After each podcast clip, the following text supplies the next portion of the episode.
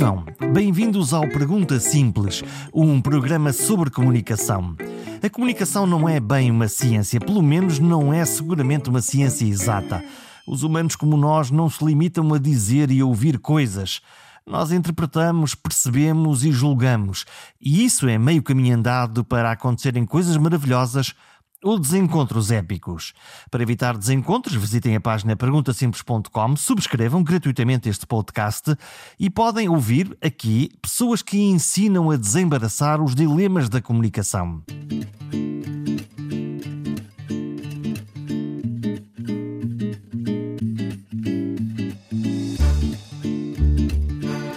Hoje falamos do comportamento humano visto aos olhos de um grande macroscópio. Os dados, uma gigantesca quantidade de dados onde todos estamos lá. E de discriminação, falamos também de discriminação do mundo real e do mundo digital. Primeiro, os dados. Os milhões de dados que se estão a acumular nas nuvens dos grandes computadores. Para onde andas, para onde vais, o que vês nas redes, se gostas no Facebook, se publicas no Twitter ou vês no Instagram. Sim, é para si que falo. Mesmo que não use quase nada, há sempre o multibanco para pagar as compras do supermercado. E o supermercado que fica a saber que maçãs prefere ou se gosta mais de carne ou de peixe. É o infinito mundo dos dados. Os ingleses chamam-lhe Big Data e nós importamos o conceito. Mas isto é só o início da conversa. Depois vêm os algoritmos que aprendem connosco e respondem cada vez melhor. É uma espécie de cérebro, a inteligência artificial. A cientista e professora do técnico Joana Gonçalves de Sá usa grandes quantidades de dados para perceber os nossos comportamentos, para explicar, por exemplo, por que acreditamos e republicamos notícias falsas. Mas neste mundo em que cada vez mais precisamos de competências digitais, de literacia digital, há um risco real de discriminação, de segregação entre os digitais e os analógicos, entre o mundo do futuro e o mundo do passado. Talvez por isso o início desta conversa faça todo o sentido. Como uma simples pergunta que eu faço habitualmente a todos os entrevistados no início das conversas: como é que quer ser tratado? Neste caso, como é que quer ser tratada? Ora, esta simples pergunta acabou numa reflexão sobre hierarquias sociais e discriminação de género e idade. É Portugal explicado em 3 minutos. Eu, eu, em geral, gosto muito de ser tratada pelo meu nome e uh, genericamente por tu. E sempre foi o que eu pedi até há relativamente pouco tempo, em que me percebi que havia uma certa discriminação e em que as mulheres, principalmente de uma certa faixa etária, que ainda não sejam muito velhas, eh, são muito mais frequentemente tratadas por tu ou pelo nome, mesmo nos meios de comunicação social, na televisão, e enquanto que os meus colegas do mesmo nível, homens, são raramente tratados por, pelo nome e muito mais raramente tratados por tu. Portanto, tipicamente, um colega meu que seja professor associado a uma universidade é referido como senhor professor. E eu sou referida como Joana. E então comecei a pensar que de facto nós podemos muitas vezes gerar uma certa informalidade que eu acho ótima, que devia ser genérica, mas que na prática cria um sistema hierárquico ou perpetua um sistema hierárquico em que um homem é professor e a mulher é a seja, seja o que for. E isto aconteceu uh, até em painéis, portanto, em painéis em que estamos ali todos, somos todos colegas, estamos todos exatamente, painéis de conferências ou de encontros, em que somos todos exatamente iguais, estamos pelas mesmas razões, em que eu, eu naturalmente se dirigem a mim pelo nome e aos meus colegas homens, da minha idade ou não, nunca se dirigem pelo nome. Dirigem o que é que está, o que é que está de errado aqui? O que está de errado é que existe uma certa uh, hierarquia uh, sub, uh, subconsciente inconsciente entre o, o, a ideia do homem professor, conhecedor e a ideia da mulher como informal ou como não tão, não tão uh, conhecedora ou não tão formal. E eu acho que isso é em parte porque tem a ver com a idade, ou eu, eu não sou assim tão nova, mas pareço um bocadinho mais nova do que sou, e, e em parte também porque eu acho que deve ser muito raro as mulheres corrigirem e dizerem não, senhora professora e deve acontecer com tanta frequência com homens que as pessoas de certa forma se habituaram a, a, a não, a, a, não ter esse tratamento para depois também não ter essa correção. Para o livro de registros, a Joana é professora doutora. para o livro de registro. para o livro de registro, sim, doutorei-me em 2010, sou professora já há alguns anos e, e, hum, e gosto muito que me tratem pelo nome e que me tratem por tu tenho, tenho pena que isso normalmente venha associado a, um, eh, a um, uma minimização do, do, do, papel ou uma, ou uma tentativa de, de, de, criar hierarquias onde elas não deviam existir. Muito bem, vamos então fazer qualquer coisa por esse nivelamento, por esse eh, princípio da igualdade. Professora Joana. Quão importante isso é, é, que é o pior de tudo. Esse é o pior de tudo, é o mais radical. Joana, o Sim, que é que uh, faz da Joana ou o que é que faz de nós, enquanto seres humanos, seres curiosos? Não sei. Mas a Joana é, uma... é, curiosa. É uma, esta é uma resposta rápida. Não sei, acho que sou, sou curiosa e, e interesso-me muito por, por muitas coisas. O que também faz de mim muito pouco especialista e muito pouco especializada. Eh, custa-me sempre muito quando dizem, quando me apresentam como especialista em, porque uh, raramente é verdade, ou, ou, ou, nunca é verdade. Por, por causa, de, provavelmente, dessa curiosidade que me torna mais, mais abrangente do que especializada e, e, que tenho muita dificuldade em falar sobre qualquer tema do, do ponto de vista do, do especialista. Portanto, estarei a falar, a falar como, do ponto de vista da curiosa. Hum, somos Agora, todos o que é que curiosos, curiosos ou, ou, ou, ou, nem por isso. Ou há pessoas que, pura e simplesmente, uh, o seu grau de curiosidade é baixa e até se abstém de fazer perguntas? É isso? A curiosidade é fazer perguntas? O que se costuma dizer é que nascemos todos curiosos, não é? Que as crianças são todas curiosas e depois que eventualmente ou vamos perdendo a curiosidade ou vamos perdendo a vontade para fazer perguntas. Eu, eu, eu confesso que não, que não sei. Uh, em, geral, tenho tido a sorte de estar rodeada por pessoas bastante uh, curiosas nos, nos, dois sentidos, que, que, é bastante agradável. É uma coisa inata que podemos estar a, a, a, perder ao longo do tempo, mas há seguramente na pele de uma cientista, uh, seguramente alguns uh, sinais que a fazem desde muito cedo estar interessada em coisas, ter curiosidade e como acabou de partilhar connosco, não fixar essa curiosidade numa coisa, mas em muitas coisas, olhando para, para, para muitos campos. Olha para onde? O que é que, o que, é que neste momento uh, está aí a agitar essa uh, curiosidade? Que, que, que, perguntas, que, a que respostas é que, é que gostaria de chegar agora nos, nos próximos tempos? Eu, eu, gosto muito, sempre me interessei bastante por, um, por comportamento humano. Por, porque é que nós fazemos as coisas que fazemos, como é que tomamos as decisões que tomamos e, e acho que finalmente de certa forma, temos ferramentas que nos permitam estudar isso. Porquê, porquê que eu digo isto? Porque apesar de todo o grande avanço das ciências sociais, historicamente estávamos limitados a pequenas amostras. Primeiro, porque muitos dos estudos são feitos em populações geográficas reduzidas. Hemisfério Norte, tipicamente brancas, eh, muitas vezes estudantes universitários, portanto, mesmo dentro do hemisfério norte branco, por aí eh, ainda mais reduzidas, muitas vezes dentro de estudantes universitários ou grupos aos, aos quais nós temos acesso. E para além disso, muitas vezes estes estudos sofrem de enviesamentos em que as pessoas dizem o que querem dizer ou o que pensam que os outros querem ouvir. E agora, por causa do, do chamado Big Data, das pequenas migalhas digitais que nós vamos deixando com os nossos movimentos eh, online, por exemplo, estamos a gerar imensa imensa informação sobre aquilo que nós de facto fazemos, aquilo que nós de facto escolhemos, o que é que nós de facto comemos, o que é que nós, onde é que nós fomos. E, e estas migalhinhas digitais que nós vamos deixar, deixando online estão a dar aos investigadores um manancial de, de, de, informação, eh, primeiro de dados e depois eventualmente de informação, que nos permite estudar eh, este comportamento humano de uma forma Uh, completamente diferente da que estava a ser feita até agora. E, e, e portanto, aqui junta-se um bocadinho a, a fome à vontade de comer, eu acho que já havia muita curiosidade, e agora há o acesso aos dados, ou a alguns dados, que nos permite responder a perguntas mesmo que, que eu acho muito, muito interessantes. Por exemplo, o, o, a ideia do, do ser não racional.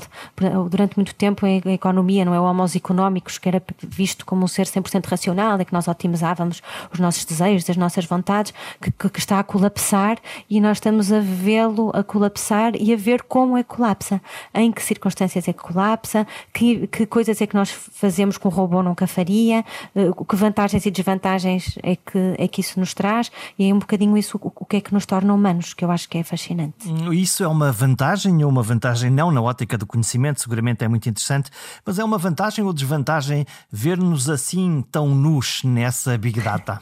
Eu sinto-me nu uh, quando penso nisso. Sim, uma, uma, algo que é interessante é uh, a imagem que eu, que, eu, que eu tenho tentado passar é a ideia do macroscópio. Portanto, havia um microscópio para a biologia que nos permitia ver as células pequenininhas e havia uma espécie de telescópio para a física e agora é como se tivéssemos um macroscópio. E este macroscópio é, mais uma vez, uma lente de aumentar.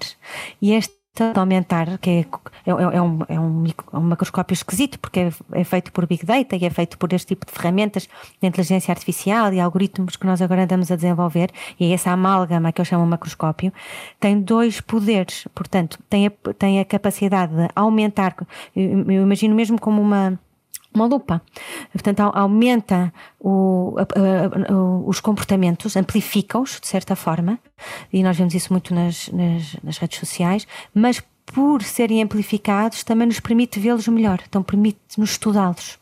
E então, sem dúvida, que é completamente diferente nós pensarmos numa lupa, ou num, num, microscópio, ou num telescópio, quando estamos a olhar para bactérias, ou estamos a olhar para planetas, ou quando estamos a olhar para pessoas.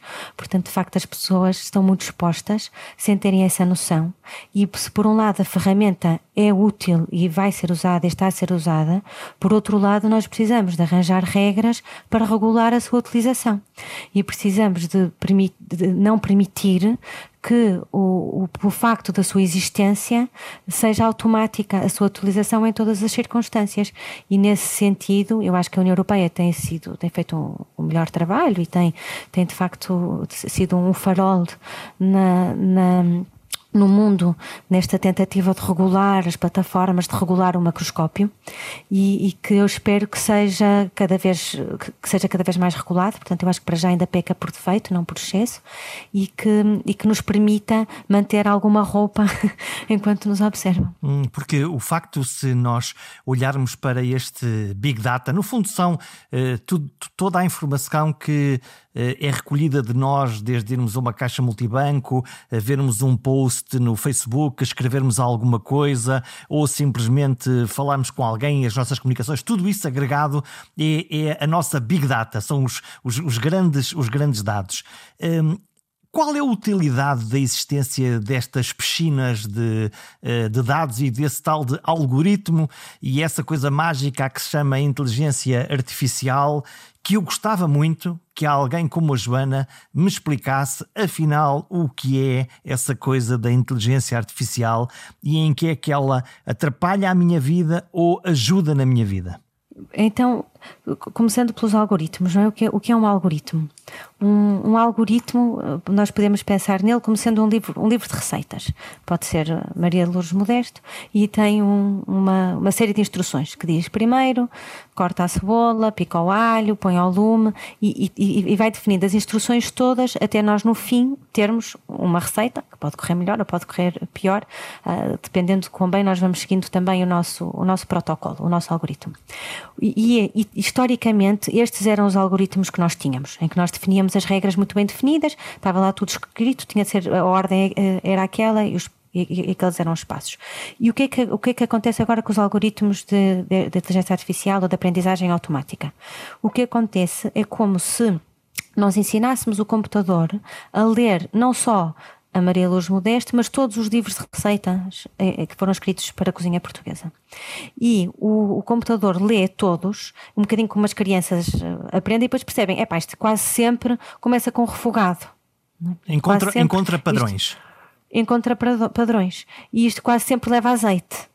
E então o algoritmo vai se apercebendo daquilo e vai percebendo quais é que são as regras e pode começar até a montar, a, ligar uh, ingredientes novos e a criar receitas novas porque percebe, uh, percebe qual é que é a regra. Um bocadinho nós também, quando começamos a ficar experientes na cozinha, já não seguimos o, o protocolo, a receita, a regra e já começamos a fazer ali, a inventar um bocadinho a nossa maneira. Qual é que é o problema?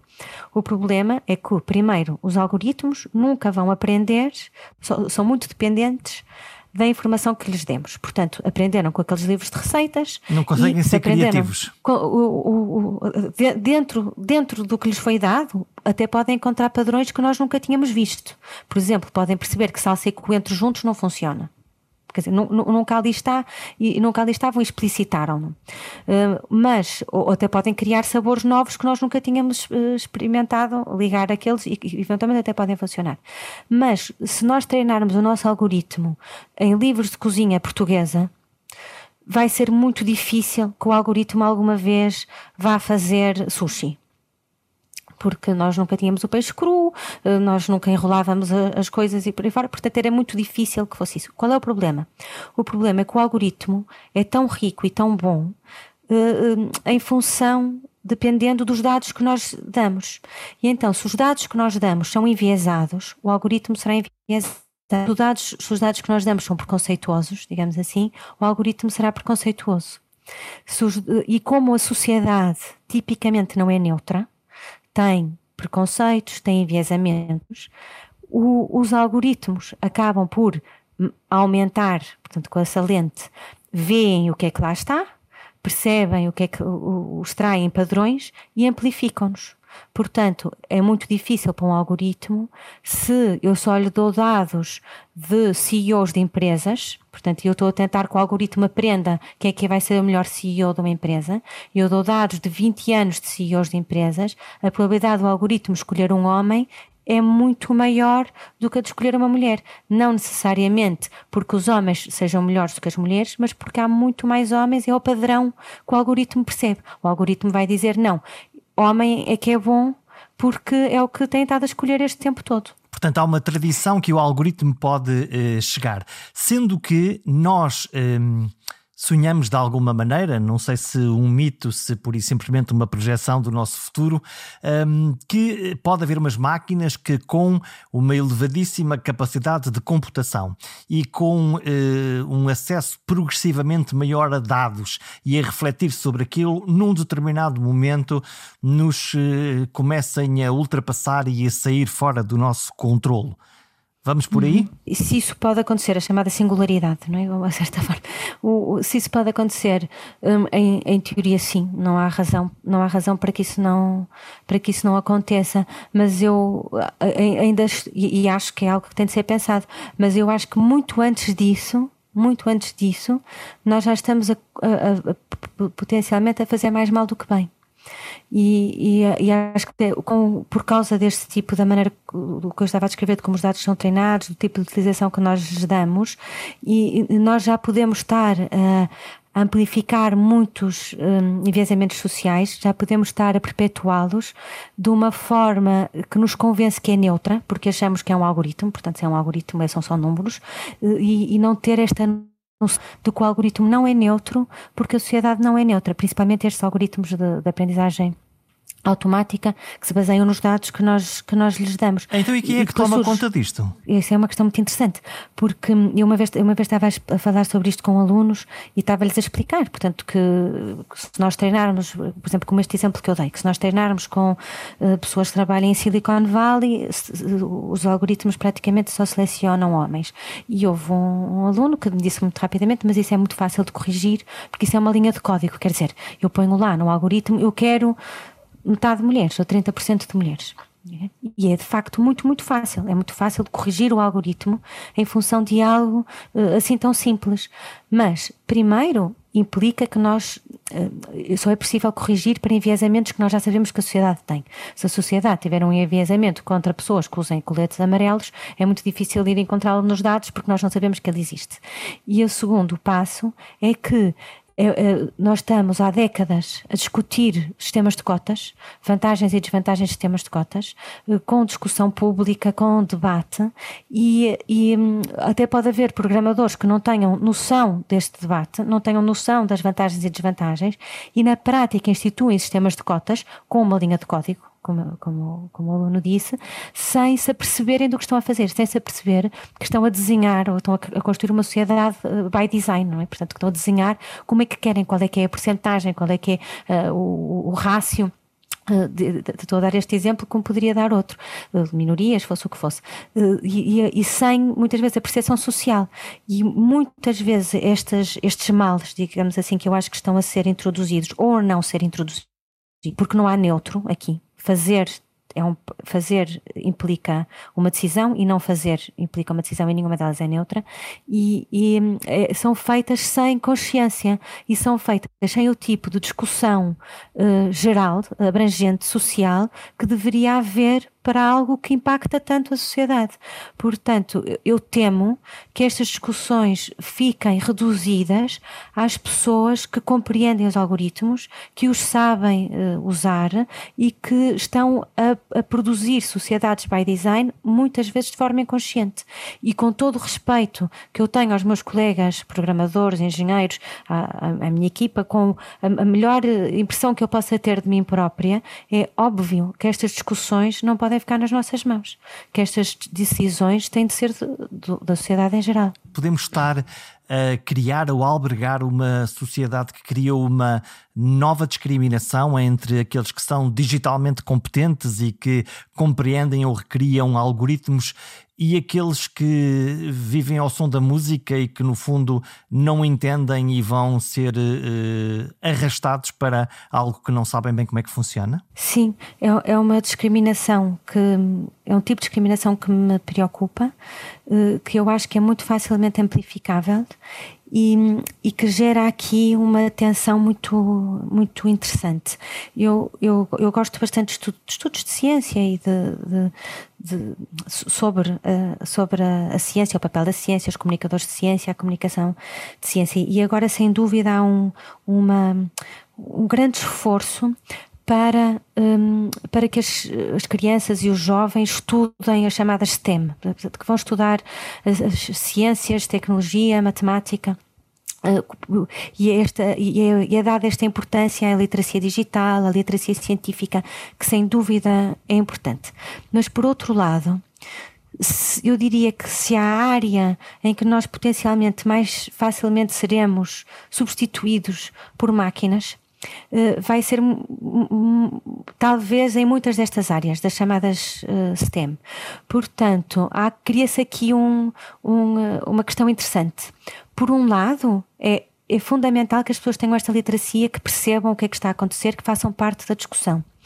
Por outro lado, se nós não reforçamos o ensino de, das características que nos fazem mais humanos, do, das artes, da música, da filosofia, da dança, do pensamento uh, integrado das ciências sociais, da capacidade relacional, da inteligência emocional. Portanto, as coisas que nós achamos que vamos ter mais dificuldade em ensinar uh, computadores uh, a fazer, parece que estamos numa. Eu, eu temo que o esforço que é feito, por exemplo, agora com a África, com as mulheres, com todas as populações tipicamente discriminadas para que vão para STEM, vá eh, perpetuar a discriminação. Porque as pessoas que forem para uh, filosofia, que estudarem filosofia, que, que tenham uma, uma, capacidade mais abrangente de entender os problemas, esse lado relacional que é muito importante, se calhar serão as que estarão mais capacitadas daqui a 20, 30 anos, ou as que terão as, as, as capacidades que serão mais requeridas. E, e, eu acho que nós em breve vamos conseguir programar computadores para se programarem eles próprios. Portanto, é, é, importante saber o que é que está a acontecer e conseguir acompanhar, mas não necessariamente fazê-lo. E então acho que se cria aqui uma tensão muito interessante entre hum, o, o, hum, o, este que sempre existiu, não é? Um bocadinho das duas culturas, mas entre a tensão uh, técnica e a tensão, uh, a parte mais técnica e a parte mais uh, humanista, e, e, acho que que o, o, o, lado humanista, agora mais do que nunca, ao contrário do que parece, devia ser aquele mais reforçado. Portanto, vamos ainda descobrir que afinal são os poetas que ainda vão uh, salvar isto. A Joana. Uh... Como sempre. como sempre. Uh, a Joana dedicou-se, até por via e obra do trabalho que faz, a pensar a desgraça que nos está a acontecer, que é a Covid-19, um, não só o vírus ele próprio, como é que o estamos a combater, mas principalmente como é que nos estamos a comportar um, em relação a isto e o nosso processo uh, de, decisão, de decisão de políticas públicas, se eu posso chamar assim. O que é que nos ensinou esta pandemia? Ou, ou posso ir mais longe? Aprendemos alguma coisa já? acho, acho que sim, acho que estamos a aprender já para esta e que espero que ainda seja mais útil para, para as próximas que aí virão. E o, há, há, há duas. Há, há, há, imensa coisa. Há, duas, talvez, que me têm uh, suscitado mais curiosidade. Uma tem a ver com a maneira como nós vemos os peritos. A ideia de. Há, há muita Quem esta... são os peritos, Joana? Quem são os peritos? Pois, primeiro surge esta questão: é? o que, o que, quem são os peritos, quem são os especialistas? Isto também tem a ver com a, a logo a, a, resposta à primeira pergunta de, de como é que nós definimos estas hierarquias de conhecimento e como é que nós definimos quem é que deve responder ou não. Quem tem autoridade quem é que para responder? em público. Quem tem autoridade e em quem é que nós acreditamos. Em quem é que eu escolho acreditar.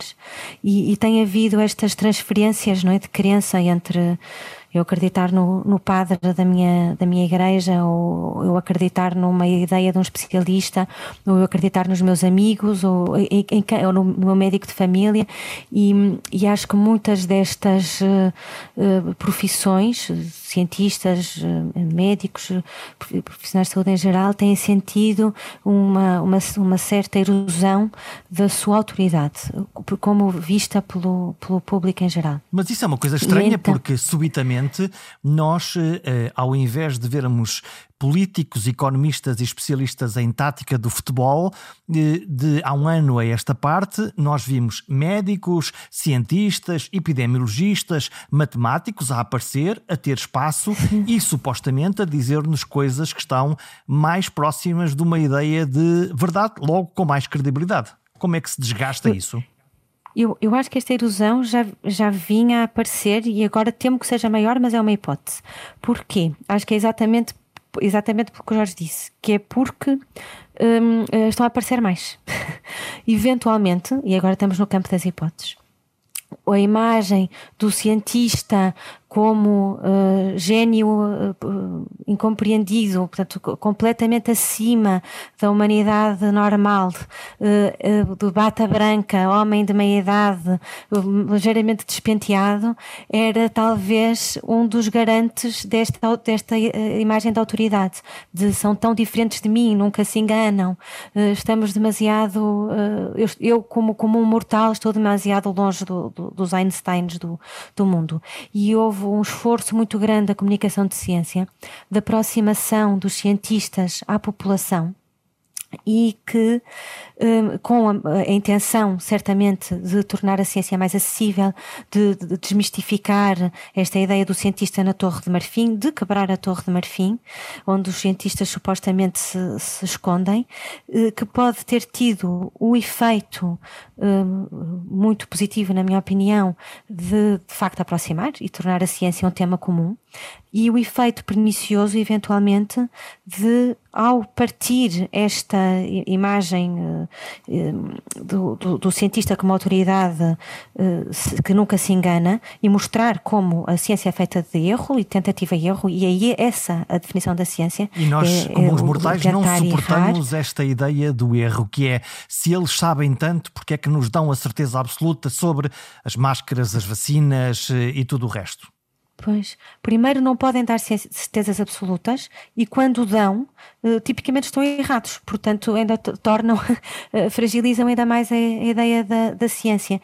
E então, é uma das hipóteses é que, de facto, esta, eh, este aproximar dos cidadãos da ciência está a dar algum conhecimento aos cidadãos, mas está a dar muito mais arrogância do que deveria. Ou seja, as pessoas podem sobreestimar aquilo que sabem.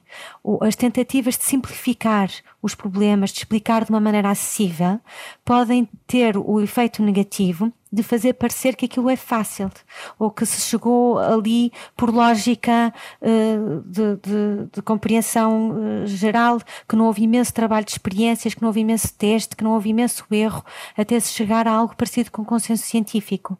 E então eu, eu acho que de certa forma comunica, esta comunicação, a comunicação de ciência está a ser uma faca de dois gumes. Está a funcionar para algo que nós achamos que é bom e está a criar um efeito negativo de, de, de facilitismo. Portanto, as pessoas acham de facto, e isso é algo que nós sabemos, que as pessoas sobreestimam muito aquilo que compreendem sobre o, o, o problemas científicos em geral. O caso do movimento anti-vacinas é, é, um clássico, em que as, as pessoas que pertencem a estes movimentos tendem a não ser completamente ignorantes. São pessoas que sabem alguma coisa, muitas vezes até têm informação superior, que compreendem muitos dos, dos problemas, mas sobreestimam aquilo que compreendem. Portanto, compreendem uh, dois e acham que compreendem 20. E muitas vezes até se declaram como percebendo mais sobre o assunto do que os próprios peritos. Mas depois, quando nós fazemos testes de conhecimento, eh, falham, portanto, de facto não compreendem tanto como se autoavaliam como compreendendo. E esta uh, diferença entre aquilo que nós sabemos e aquilo que nós achamos que nós sabemos é algo que eu acho muito interessante, este sobreestimar do conhecimento, porque mais uma vez é uma das coisas que nos separaria de um robô. E esta, este nível de confiança uh, também é algo que nós estamos a estudar no contexto, por exemplo, da desinformação, porque pode ser fortemente explorado nesse contexto, que é se eu sei, se eu vejo algo de, de informação nas redes sociais, uma, um post no Facebook, se eu souber que ele é falso, eu não partilho. E se eu, ou partilho a avisar, a dizer, olha, cuidado, isto é falso. E mas, part mas partilhamos souber, na mesma, não é? Cuidado que isto é falso, mas mantemos, a, mas mantemos a, a corrente a funcionar. Se, se, se, se eu fosse, mais uma vez, um agente 100% racional, eu veria pensava que era falso, sabia que era falso e não partilharia, ou partilharia a dizer é falso. Então o que é que, se o que, eu é que achasse acontece? que era verdade, se eu, se eu não soubesse, dizia não sei e também ficava sossegadinho. Mas eu partilho notícia, desinformação quando eu não sei, mas acho que sei. Portanto, é mais um destes casos em que eu estou a subestimar o meu conhecimento. Portanto, a minha confiança no meu conhecimento cresceu mais uma vez mais rápido do que o meu conhecimento. E eu acho que sei o que é que estou a fazer, acho que sei do que é que estou a falar e partilho com toda a confiança algo que não é verdade. E, e, e, e portanto, eu estava a falar disso no contexto de, do, do, conhecimento científico, mas a partir é, é verdade para todos. Não é? é? Esta diferença, este gap, este intervalo entre o que eu de facto sei e aquilo que eu penso que eu sei torna-nos suscetíveis à desinformação. No fundo, a desinformação ou as fake news são uma espécie de vírus pós-moderno muito bem equipado para se transmitir eh, entre todos nós. Exatamente, aliás, no, no, projeto que nós temos agora a, a funcionar, eh, que, está, que está a decorrer, que é financiado pelo, pelo, eh, pela Comissão Europeia, eh, nós usamos exatamente esta analogia. Nós pensamos no vírus, numa desinformação, seja ela qual for, como um tipo de vírus, e há muitos tipos de vírus, como há muitos tipos de informação. Pensamos no hospedeiro, portanto, a pessoa com diferentes níveis de suscetibilidade àquele vírus, eu posso ser suscetível a um e não ser suscetível a outro. E pensamos no ambiente em que esta desinformação está a circular, como podendo ser mais conducente ou não à, à desinformação. E, da mesma forma que eu até posso ser suscetível ao, ao SARS-CoV-2, uh, uh, mas se eu viver, portanto, se o meu ambiente não for conducente, porque não há em circulação, eu neste momento não tenho de me preocupar se eu, for, se eu viver na Nova Zelândia. Mas se eu viver em, eh, em Portugal, tenho. E, e da mesma forma, eu até posso eh, não ter suscetibilidade nenhuma uh, ao SARS-CoV-2, porque já tive ou porque fui vacinada por aí fora, mas será altamente suscetível à tuberculose. E da mesma forma, eu posso não acreditar em desinformação política, mas ser altamente suscetível à desinformação sobre vacinas ou, ou, uh, ou, ou algo assim. E para nós conseguirmos combater o problema, mitigar essa pandemia de desinformação, precisamos de, de a tratar, pelo menos destes três pontos de vista, tal e qual como estamos a fazer com pand uma pandemia viral precisamos pensar no hospedeiro, portanto, nas pessoas, precisamos pensar na desinformação, nos, nos vírus e precisamos pensar no ambiente, que neste momento o ambiente natural da, da humanidade são as redes sociais, que é onde nós estamos limitados, portanto é aí que nós também vamos estudar. E o segredo deste algoritmo das notícias falsas É qual? É porque são boas histórias e, portanto, não pensamos sobre a verdade ou não. Simplesmente a narrativa faz sentido ou até confirma aquilo que nós possamos pensar sobre, sobre ela e faz com que nós tenhamos vontade de partilhar, porque são binárias, porque são fascinantes. Porquê? Isso é uma, isso é uma das, das, coisas que nós estamos a tentar descobrir e uma das nossas hipóteses é exatamente que tem a ver com estes enviesamentos que nos tornam humanos. Um deles é o, as, as, tendências confirmatórias, não é? portanto, nós vamos tender a acreditar em informação que confirma aquilo que nós já achamos ser verdade. Outra é exatamente esta que eu estava a explicar, da ligação entre aquilo, entre aquilo que nós sabemos e aquilo que nós achamos que sabemos. Portanto, nós achamos que as pessoas para quem este intervalo é maior, aquelas que sobreestimam mais o seu conhecimento, serão mais suscetíveis. Mas também vai depender, por exemplo, da fonte. Se for algo como os meus amigos me dizem, potencialmente eu vou acreditar mais, ou se for alguém próximo do meu círculo social, próximo a partilhar, do que até se for um perito uh, da área uh, que eu não conheça. E então, o, que, o, o, o segredo, e, e, nós também sabemos, por exemplo, que a desinformação que é mais chocante, mais surpreendente, é mais partilhada. E a nossa primeira uh, reação é pensar, sim, pronto, faz sentido. Normalmente, quando é muito chocante, as pessoas partilham mais. Mas se nós pensarmos um bocadinho outra vez naquela ideia do robô e do humano, uh, deveria ser ao contrário. Porque se é mais chocante, nós devíamos duvidar mais e não menos. Portanto, nós devíamos ter alguma espécie de botão no nosso cérebro que ligasse e dissesse: não, isto é tão estranho, não pode ser verdade. Ou isto é tão uh, chocante, tão surpreendente, que não deve ser verdade. E o que é engraçado é que nós temos de facto esse botão. Portanto, há um botão que nos permite dizer isto não me soa bem, mas é um botão que muitas vezes está enferrujado. E então nós conseguimos uh, fazer esta transferência do chamado sistema 1 para o sistema 2, portanto, o nosso cérebro automático, do nosso cérebro que não quer pensar no assunto, o nosso cérebro que quer estar descansado nas redes sociais ao fim do dia, depois de deitar as crianças sem querer pensar, e o nosso cérebro ativo que quer pensar, que quer eh, fazer contas, que, que é crítico. E o que, agora, esta ligação, este botãozinho, nem sempre está muito funcional eh, e um, sabemos que quanto mais cansadas as pessoas estão, eh, quanto mais esforço intelectual tenham feito, mais difícil muitas vezes é, é, é ligá-lo, porque as pessoas estão cansadas. E então, potencia possivelmente junta-se aqui uma espécie de tempestade perfeita, em que as pessoas uh, estão nas redes sociais, que já não é um, um, meio que associem a esforço ou que associem a pensamento, que associem a trabalho para a maioria da, da, população. Muitas vezes pode ser um espaço que é associado exatamente ao contrário, a estar descansado, a relaxar, a não querer estar a pensar.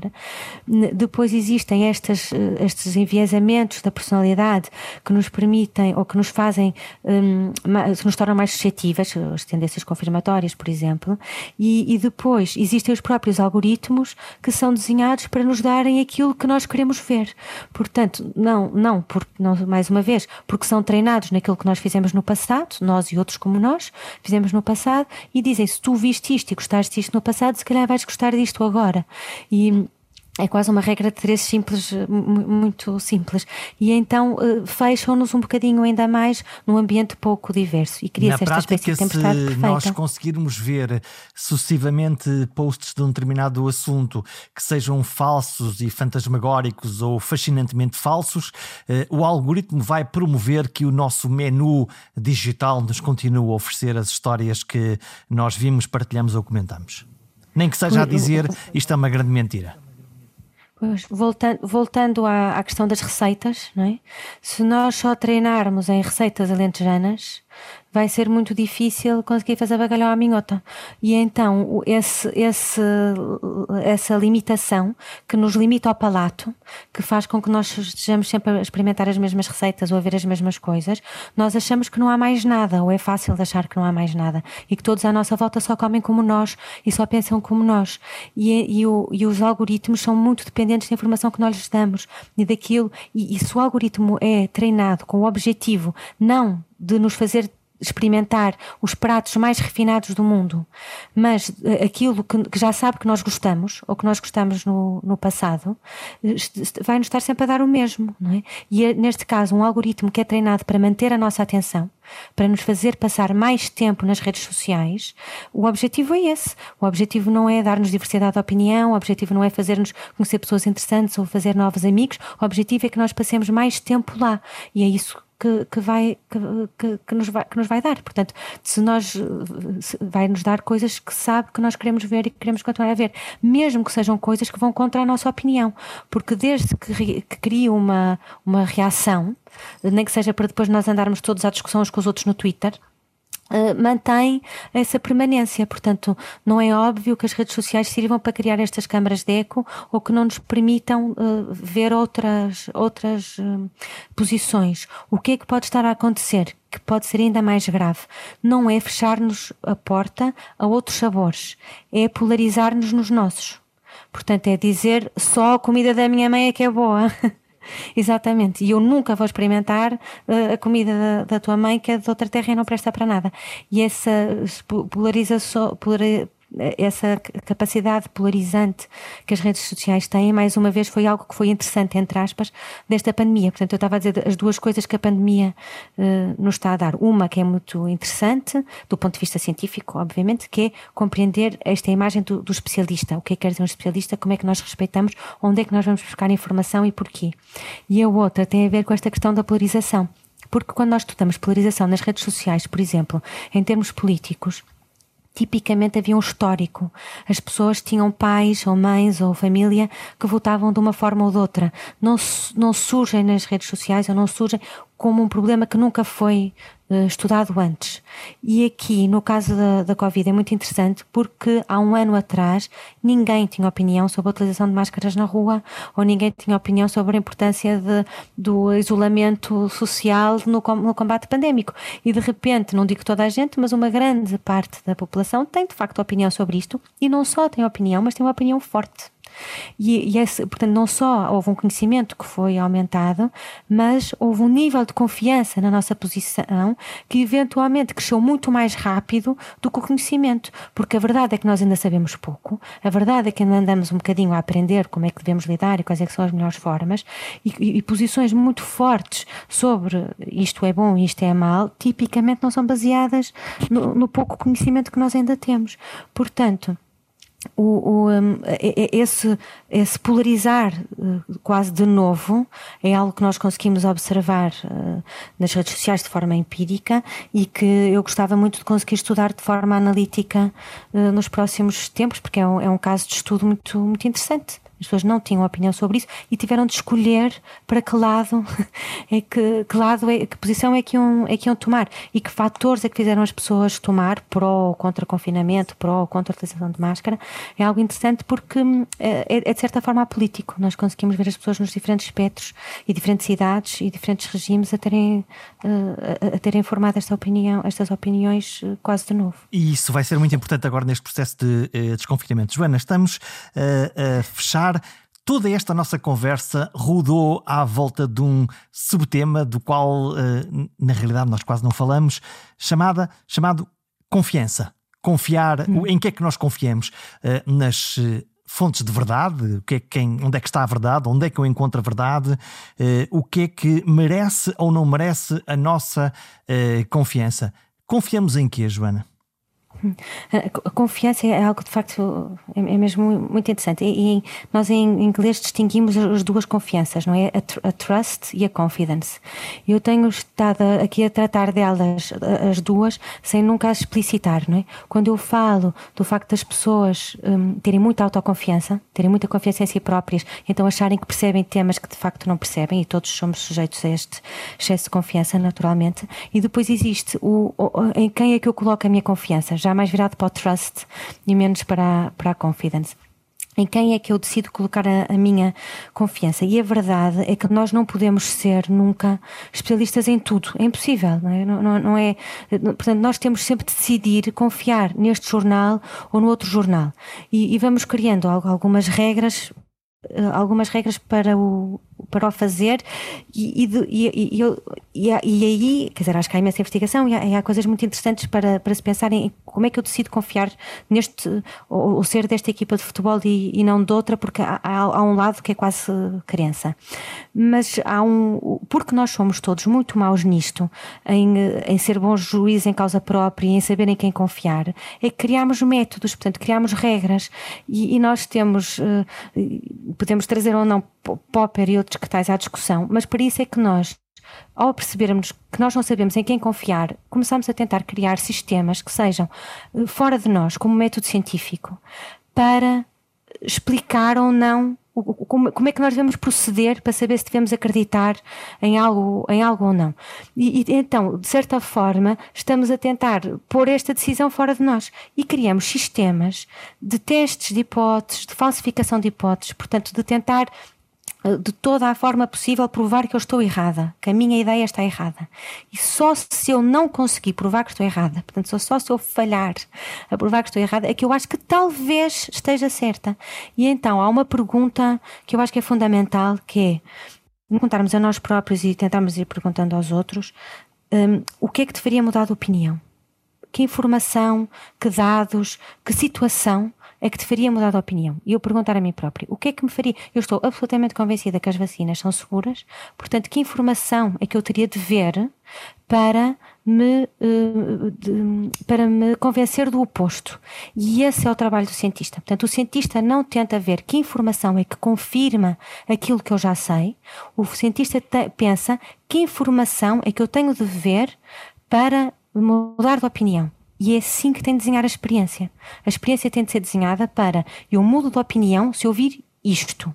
Portanto, é isto que eu vou procurar ver. E só se eu não conseguir ver aquilo, só se eu não conseguir ver que, uh, aquilo que me faria mudar de opinião, é que eu a mantenho. E, e esta maneira de pensar, que é ao contrário, que é muito contraintuitiva, é algo que nós somos todos maus a fazer e por isso é que inventamos métodos para o fazerem por nós e por isso é que nós temos de estar muito atentos uns aos outros para perguntar não o que é que confirma a tua hipótese, Portanto, porquê é que tu achas que está certo? Porquê é que tu achas que confias nisso? Mas o contrário, o que é que terias de ver para mudar de opinião?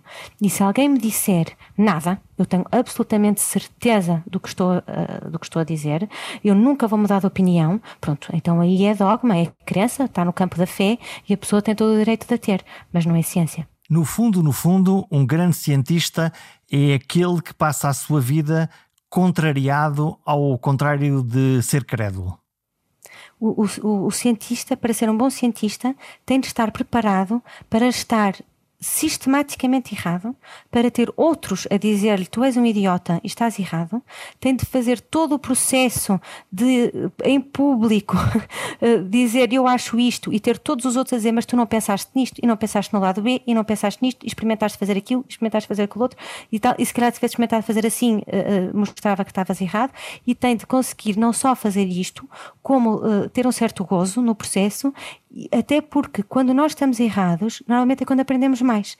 E isto é algo que, nós, que parece quase conselhos para a vida, mas que para a ciência é, é, é fundamental. O, a abertura para estar errado, para saber que estamos errados, para não ter medo, para comunicar esse, esse erro, a incerteza e o erro é parte do treino científico. Há uma cadeira de masoquismo nessa, carre nessa carreira de cientista? de certeza. Eu aqui, eu aqui digo, acho que deve ser. Eu, depois de, de, não sei 40 minutos a falar sobre dúvida, eu, eu acho que só pode, porque, mas acho que, que deve haver aqui um lado de otimismo eh, sem e de, auto, de confiança eh, em excesso no, no, no, no trabalho, porque acho que o trabalho do cientista deve ser 90% de frustração para cada 10% de descoberta que se faça e e, e, nisso não é muito diferente de, de, muitos, de muitos outros trabalhos, do trabalho artístico, de esforço e de tentar descobrir soluções para dois ou três minutos de glória, se é que tanto. Não é diferente do trabalho que nós fazemos no campo e na agricultura, que 90% dele é invisível e quase sempre falha e vem o mau tempo e a chuva e o granizo e por aí fora. E é, e é, um, é um trabalho de esforço e é um trabalho de tentar dar o nosso contributo. Os cientistas estão nas bocas do mundo e aos cientistas das áreas de saúde, a sociedade pede cada vez mais respostas definitivas em tempos incertos. Saber traduzir um mundo complexo para todos decidirmos melhor é uma arte onde a técnica de comunicação ajuda. Mas quando há grandes expectativas, podem sobrar grandes frustrações. Os cidadãos são cada vez mais exigentes e quanto menos sabem sobre uma determinada coisa, mais julgam saber e, ao mesmo tempo, mais exigem daqueles que sabem do tema que estamos a discutir. É um dos paradoxos dos tempos modernos e nem todas as certezas provadas conseguem convencer os mais radicais céticos e sem confiança. Afinal, não é só de comunicação que falamos, é de percepção, é de acreditar no outro.